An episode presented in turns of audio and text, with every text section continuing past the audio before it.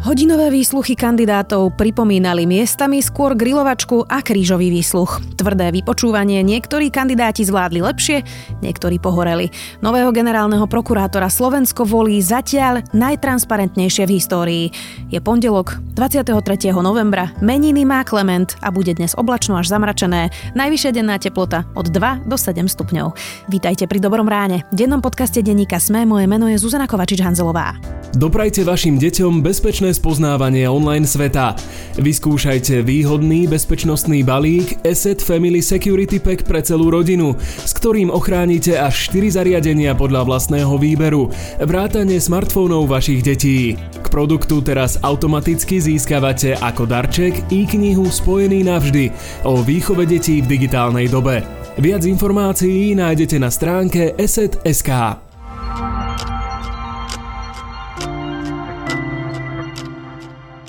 teraz poďme na krátky prehľad správ.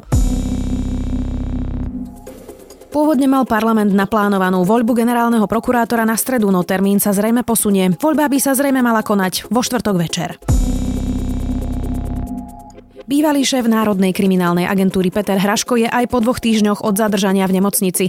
Hraška podľa informácií denníka sme presunuli z Bratislavskej nemocnice v Ružinové do nemocnice pre obvinených a odsúdených v Trenčíne. Poznáme prvé kontúry novej mapy súdov ministerky spravodlivosti Kolíkovej. Plánuje výrazné zníženie počtu súdov do dvoch rokov. Kým teraz je na Slovensku 54 okresných súdov a všetky robia všetko, ich počet sa môže časom znížiť na 30 a sudcovia sa tam budú výraznejšie špecializovať na jednu agendu. Viac takýchto správ nájdete na sme.sk.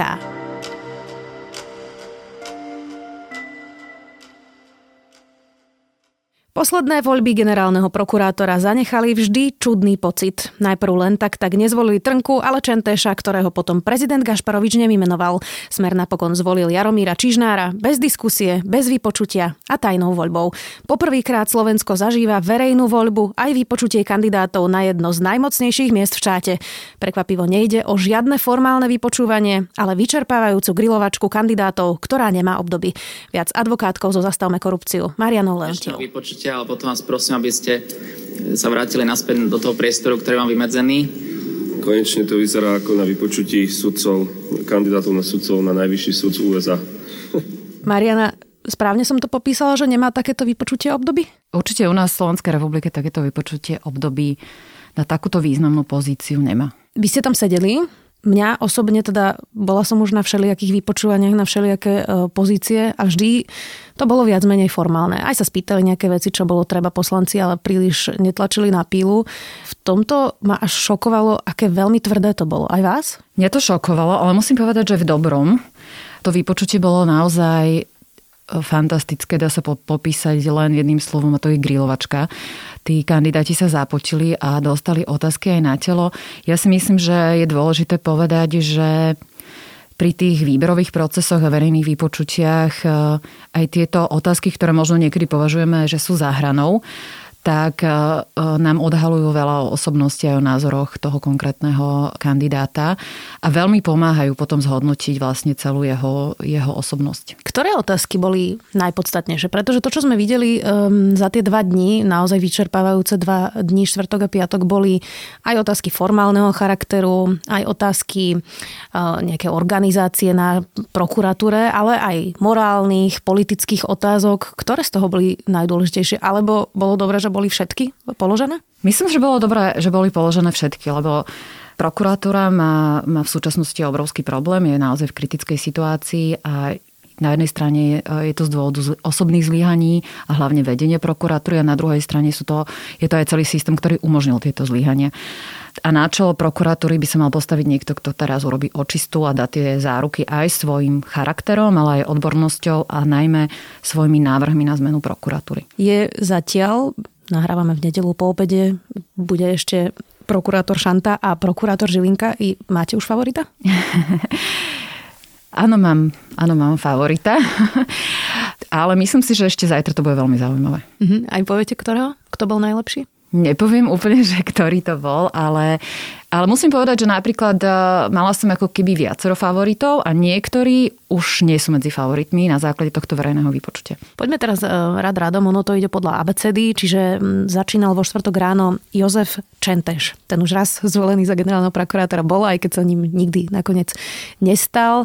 On je teda profesor práva, on je vyučujúci a má taký aj akademický štýl. To sa potvrdilo v tom vypočutí. A čo tam bolo najpodstatnejšie vlastne? Myslím, že okolo troch hodín tam sedel. Áno, áno, on tam sedel okolo troch hodín, čo bolo pre nás veľmi prekvapujúce, že tam tak dlho. A to sme nevedeli, že napríklad pán Kliment tam bude sedieť 6 hodín. On potvrdil tú svoju povesť eh, vynikajúceho odborníka teoretického na trestné právo ale aj jeho eh, celá koncepcia rozvoja, ktorú prezentoval, eh, bola veľmi v poriadku, boli tam potrebné opatrenia. Na druhej strane došlo tam takým zvláštnym kontroverziám, ktoré si myslím, že on úplne nevedel e, vysvetliť a to sú potom, čo nebol vymenovaný za, za generálneho prokurátora a bol vymenovaný e, pán Čižnár, že sa zúčastnil rokovania na úrade vlády, kde bol pán Fico, e, vtedajší predseda SIS, pán Valko a rokovali vlastne o budúcnosti prokuratúry a generálnom prokurátorovi. Tak, ale tá otázka je, prečo ste išli za tým Ficom? Situácia bola taká, že doktor Čižnár mi povedal, že má politickú podporu a povedal mi jednu zásadnú vec. Ak ústavný súd rozhodne tvoj prospech, zruší rozhodnutie o tvojom nevymenovaní a rozhodne, že sa máš vrátiť do funkcie a odstúpim. Potom ma oslovil s odstupom niekoľkých dní a v tomto období boli informácie, ktoré sa týkali Glenshouse. A povedal mi, že predseda vlády disponuje informáciami, ktoré sa týkajú prokuratúry. Takže v tej situácii, akej som bol zvolený, ale nevymenovaný generálny prokurátor, som chcel byť informovaný o situácii, ktorú má úrad vlády, k situácii na prokuratúre. Nevedel vlastne vysvetliť vôbec, čo sa tam udialo a prečo tam išiel? Samozrejme, že on k tomu nejaké vysvetlenie dal, ale to vysvetlenie si myslím, že neuspokojilo. Ďalší bol prokurátor Honz. Ten je teda známy tým, že stíha extrémizmus. Tam eh, došlo teda aj k debate s členom LSNS, poslancom Šlosárom. Ako hodnotíte? Myslím, že Honz je najmladší z tých kandidátov, takže ako obstal najmladší z prokurátorov? Rasistický antisemitizmus. Je to, bol, to, bol to nábožensko-ekonomické vzopretie sa človeka, ktorý strácal pevnú pôdu pod nohami šéf-redaktor časopisu Zem a vek takéto vyjadrenie a ďalšie vyjadrenia vytrhol z kontextu a prezentoval ich takým spôsobom, ktoré mali vzbudiť nenávisť v slovenskej spoločnosti proti Židom. Ja si myslím, že ale v tej debate um, o extremistických trestných činoch obstal veľmi dobre, že naozaj mu sa musí uh, za kredit dať to, že to stíhanie na Slovensku vlastne rozbehol a veľmi úspešne. Myslím si, že aj veľmi, veľmi obstál v rámci, že je to človek, ktorý má všeobecný prehľad o dejinách, o spoločnosti a veľmi dobrá debata by sa s ním dala viesť na tieto témy. Čo však e, bolo u ňoho také trochu váhavé, je, je ako keby konkrétnosť tých návrhovaných opatrení, že on hovorí o transparentnosti, áno, o otvorenosti prokuratúry a tak ďalej. A ten obsah tých pojmov tie konkrétne opatrenia, tak tam bol taký trocha viac váhavý. A on e, je tiež jeden z kandidátov, ktorý má najmenej skúsenosti s riadením ľudí. Mm-hmm. On bol ale dobrý rétor, alebo sa mýlim? Veľmi, ano, ano. veľmi tak prirodzene rozprával ano. na rozdiel od tých profesorských prejavov niekedy, čiže e, taká mladá krv bola z tohto asi cítiť, alebo... Veľmi príjemne sa počúval. Bolo to veľmi príjemné, bol to ten z kandidátov, pri ktorom som nemala problém vydržať tam tie 4 hodiny počúvať. Jan Hrivnák, ten sa hovorí, že je favoritom ministerky spravodlivosti Márie Kolikovej. On je tiež taký profesorský typ komunikačne.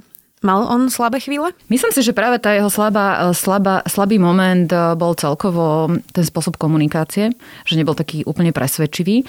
Ale na druhej strane je to jeden z malých kandidátov, ktorý sa ozval v minulosti proti prešlapom eh, na prokuratúra a proti zlíhavaniu systému a bol za to nejakým spôsobom prenasledovaný alebo mal postih. Čiže to tam bolo naozaj aj poslancami vysoko hodnotené. A tým, že, že tá prokurátor potrebuje očistu, tak e, z tohto pohľadu by mal byť jedným z favoritov. Bolo mi viackrát naznačené, aby som opustila rady prokuratúry. Bolo by to možno aj jednoduché len tak odísť a zabuchnúť za sebou dvere. Ale zároveň som pocitoval e, e, zodpovednosť za to, že čo bude ďalej. Takže som sa nechcel vzdať len tak pozície prokurátora, lebo som vedel, že ešte môžem kus roboty urobiť a byť potrebný pre ten rezort aj pre spoločnosť.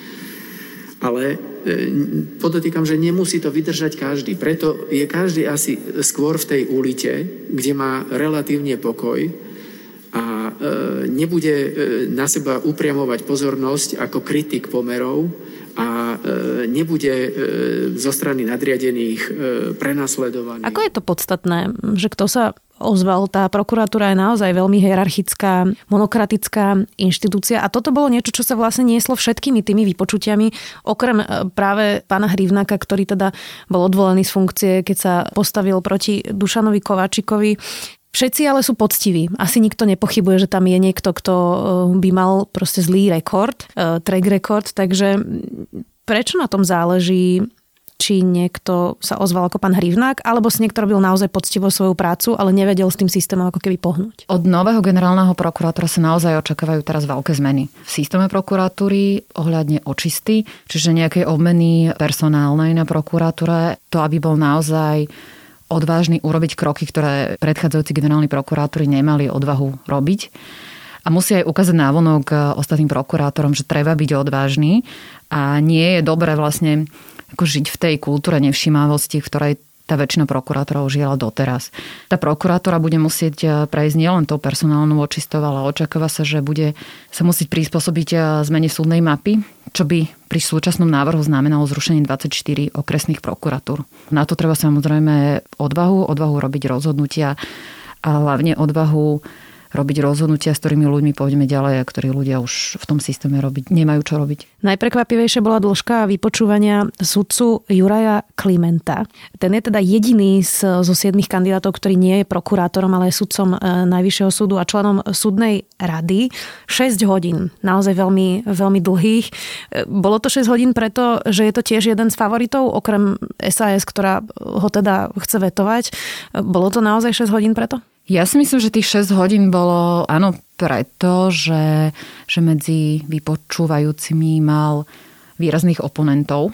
Ale myslím, že to bolo 6 hodín aj preto, že aj počas toho vypočúvania vyšli najavo nejaké ďalšie, by som povedala, také kontroverzné činy pána Klimenta a veľa sa o nich diskutovalo. Prosím, vysvetlite nám, že sudca, ktorý neváhal poslať do väzenia Janušeka a ďalších, napísal knihu s Petrom Tótom.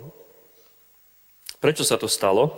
Mediálny, mediálny priestor jednoducho bol, bol jednoducho ovládaný a, a v prevažnej miere názormi, že e, tieto osoby sú jednoducho nevinné. A vzhľadom, že niektoré subjekty a osoby, ktoré som oslovil na spoluprácu, túto spoluprácu odmietli, tak e, e, bol sprostredkovaný kontakt s touto osobou a jednoducho sme sa dohodli, že by sme, e, že by sme spoločne e, tými, e, tú knihu napísali. Strašne veľa času sa trávilo samozrejme nad kauzou Cervanová, nad návštevou pána Kalíňaka na krste knihy, ale vyšlo tam najavo aj nejaký nový moment a to je nejaká kontroverzia ohľadne parkovania pána Klimenta v Turčenských tepliciach, s ktorou ho konfrontoval primátor Turčanských teplíc, pán poslanec Hus. A bolo to veľmi zaujímavé, ako pán Kliment reagoval. Toto práve chcem povedať. Lebo tam asi nešlo až tak úplne o ten spor právne, pretože tam sú naozaj doťahovačky. Primátor Hus je dokonca trestne stíhaný práve za to, že zneužíva právomoc pri parkovaní. Je to komplikované s tými kúpeľmi.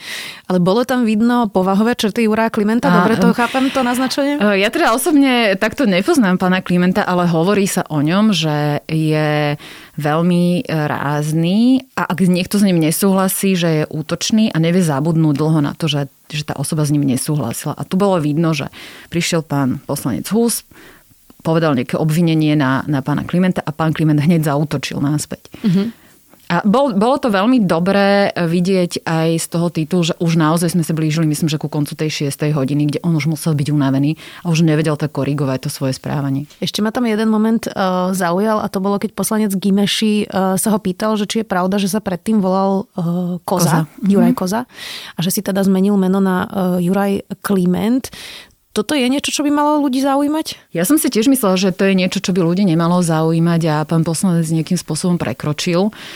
Nejakú pomyselnú čiaru otázok, ktoré by ste mali klásť, ale na to práve pán Kliment zareagoval veľmi dobre a vysvetlil to a spojil to s tým, že tá kontroverzia, ktorá sa okolo toho točila, bolo to, že, že si menil meno ohľadne prípadnej spolupráce s EŠTB a že takto nie je a má, má rozhodnutie, ktoré hovorí o tom, že, že Juraj Koza nebol nikdy spolupracovníkom. Za ním následoval Rastislav Remeta. Ten je asi najmenej známy e, z kandidátov, ktorí budú teda vo voľbe generálneho prokurátora. Z toho, čo poslanci po vypočutí hovorili, som mala pocit, že to všetci hodnotili tak, že bol najslabší. Je to spravodlivé hodnotenie? Bol najslabší? Ja si úplne nemyslím, že bol najslabší, ale myslím si, že neodpovedal ľúbivo na otázky, ktoré mu položili poslanci a nemal, nedal tie odpovede, ktoré očakávali. A tomu bolo aj úplne otvorene povedané, neviem, či, či pánom poslancom Baránikom alebo niekým on povedal, že, že vy viete, čo, ako v skrátke, že čo by sme tu chceli počuť a vy to nepoviete. A to sa mi na tom pánovi Rametovi páči, hej, že on si ide naozaj že svoje, stojí si za tým. On je, mne pripadal ako naozaj taký prokurátor telom a dušou, že on to žije, je taký strašne lojálny k tomu systému. A myslím si, že to je jedna z vecí, ktorá ho vlastne diskvalifikuje, že ten systém veľmi obhajuje nad rámec toho naozaj, čo chcú tí poslanci poslanci počuť teraz, alebo, lebo oni žiadajú nejakú výraznú očistu a reštart. Vy si myslíte, alebo čo si myslíte, potrebuje prokuratúra revolúciu, alebo stačí evolúcia? Postačovala by evolúcia, pokiaľ bude mať parlament šťastnú ruku zvolí generálneho prokurátora, ktorý dokáže pri súčasnom systéme e, dosiahnuť e, ústavné a zákonné poslanie prokuratúry. Aj keď pán Remeta hovorí o reštarte, že veľmi potrebný a navrhuje všetky zmeny v princípe, ako navrhujú ostatní kandidáti, Čiže si myslím, že som mu v tomto troška krivde, ale on sa tak zarámcoval nešťastne. Naznačuje to aj to, že je tá voľba aj o tom, kto je aký komunikátor. V pondelok teda bude na rade Jan Šanta, ktorý má teda naozaj bohaté mediálne skúsenosti po kauze zmenky, je naozaj už ostrielaný e, kamerami a, a miliónmi otázok, príjemných aj nepríjemných. Za ním Maro Žilinka, ktorý bol v politike štátnym tajomníkom, tiež dostával množstvo otázok a je mediálne zdatný. Je to aj o tom, kto to, ako mediálne vie vystupovať? Určite je to o tom, ako kto vie mediálne vystupovať, ale e, je veľmi dôležité zdôrazniť, že toto nie je tá najdôležitejšia vlastnosť, ktorá sa podľa mňa hľadá. Lebo hlavne, aby tam nebol nesúlad medzi tým, aké sú názory na reštart prokuratúry, ako komunikujeme s prokurátormi a ako komunikujeme s verejnosťou a ako komunikujeme s poslancami, aby ten človek neprispôsobal ten svoj názor pre to, ktoré obecenstvo, ale aby držal si tú jasnú líniu. Tie vypočutia, ktoré už máme pri iných funkciách roky, vždy prebiehali formálne. Vždy, keď aj koalícia mm, ešte za vlády Smeru niekoho teda volila, tak e, zväčša to bolo, že keď už mali vybrať toho kandidáta, tak ho nejakým spôsobom negrilovali a potom z opozície sa pár otázok teda e, opýtali. Mohli sme to vidieť aj pri Robertovi Ficovi, keď kandidoval na ústavného sudcu. Toto, čo sme videli minulý týždeň, je teda, obe sme sa zhodli, grilovačka, Malo by takto vyzerať už každé vypočutie a teraz sa pýtam nielen na generálnu prokuratúru, ale aj na členov rady vysielania, pre vysielania re, retransmisiu alebo ja neviem, riaditeľa RTVS alebo riaditeľa SIS a ďalších iných funkcií. Mal by toto byť ten štandard, ktorý budeme chcieť vidieť pri každom verejnom vypočutí? Tá odpoveď je obsiahnutá už v tej otázke. Áno, mal. Určite. A ja si myslím, že toto bude normálne taký historický moment, na ktorých sa potom budeme spätne odvolávať. Z, z málo skromnosti si myslím, že sme to tak trochu začali pri výbere predsedu Úradu na ochranu oznamovateľov. Tam sme boli veľmi vysoko hodnotení za to výberové konanie, ale aj tak sa to nedá vlastne porovnať s týmto, my sme mali hodinu na vypočutie jedného človeka. Posledné vypočutie kandidátov na ústavných sudcov už bolo veľkým posunom, ale stále sa to nedá porovnať s tým, čo sme videli tento týždeň a myslím si, že je to úplne skvelé a ja dúfam, že, že aj tie následné politické dohody budú vychádzať z tohto vypočutia. Ono bolo zaujímavé sledovať aj to, že v ústavnoprávnom výbore teda sedia aj poslanci Smeru, aj poslanci Hlasu, aj teda poslanec e, Šlosar za LSNS, ten sa zapájal celkom ano, aktívne, ano, ano. ale Smer a Hlas až tak nie. Áno, býva, myslím, že okrem pána Suska sa tam veľmi akože nikto nezapájal. Býva to práve naopak. Keď koalícia, koalícia niekoho volí, tak e, je ako keby v úzadí a opozícia búši. Či my si vysvetľujete, že tentokrát to bolo naopak? Brala som to ako fakt. Brala som ako fakt, že je tam pán Eštok z hlasu a možno sa nechcú oni nejako veľmi kontroverzne profilovať teraz, keď majú naozaj veľmi dobré preferencie. Ja som ale vďačná koaličným poslancom, ktorí boli skvele pripravení, naozaj kladli otázky, ktoré im prišli aj od e, verejnosti, aj od tretieho sektora, aj naše otázky. Nadácie zastavme korupciu. Tam na každého kandidáta bola položená minimálne jedna otázka, ktorú sme zaslali poslancom. A okrem členov ústavnoprávneho výboru tam naozaj bol veľký záujem, záujem aj zo strany poslancov, ktorých som ja ešte pri týchto vypočutiach nevidela. Bolo tam niekedy aj 10 poslancov. Najvýraznejšou osobou bol asi Juraj Šeliga, pri kladení tých otázok, tých najtvrdších otázok. Je to aj jeho zásluha, že to bolo také kvalitné vypočutie? Určite pán Šaliga, pán dostal aj kontroverzné otázky e, pána Varanika. Sú, sú skvelé z toho, že vidíme, ako reagujú tí ľudia na ne. Tá voľba bude verejná, to je tiež úplná novinka, čiže nebudú sa diať tie veci, ktoré sme videli pri každej jednej voľbe, ktorá bola doteraz generálneho prokurátora. To boli presne tie zákulisné dohody. Takmer vláda Ivety Riadičovej padla, pretože to vyzeralo, že naozaj Dobroslava Trnku zvolí aj koalícia Ivety Radičovej, čo bolo teda pomerne absurdné. Teraz bude verejná. Čo od toho očakávate? Ja naozaj nezávidím poslancom a tým ľuďom, ktorí sa budú rozhodovať, koho zvolia, ja očakám prekvapenie. Že ten, kto bude zvolený, že to nebude nikto z tých favoritov, ktorých mena teraz kolujú. Čiže sudca Kliment a Jan Hrivnák. Ja Maroš som počula Žilinka. Maroša Žilinka a pána Klimenta, že, že sú favoritmi. Mm-hmm. Tak sa necháme prekvapiť, ako to dopadne. Dnes ešte nasleduje Jan Šanta a Maroš Žilinka a potom buď v stredu alebo vo štvrtok aj voľba generálneho prokurátora. Ďakujem veľmi pekne advokátke, zastavme korupciu Mariane Leontiev. Ďakujem. Ďakujem.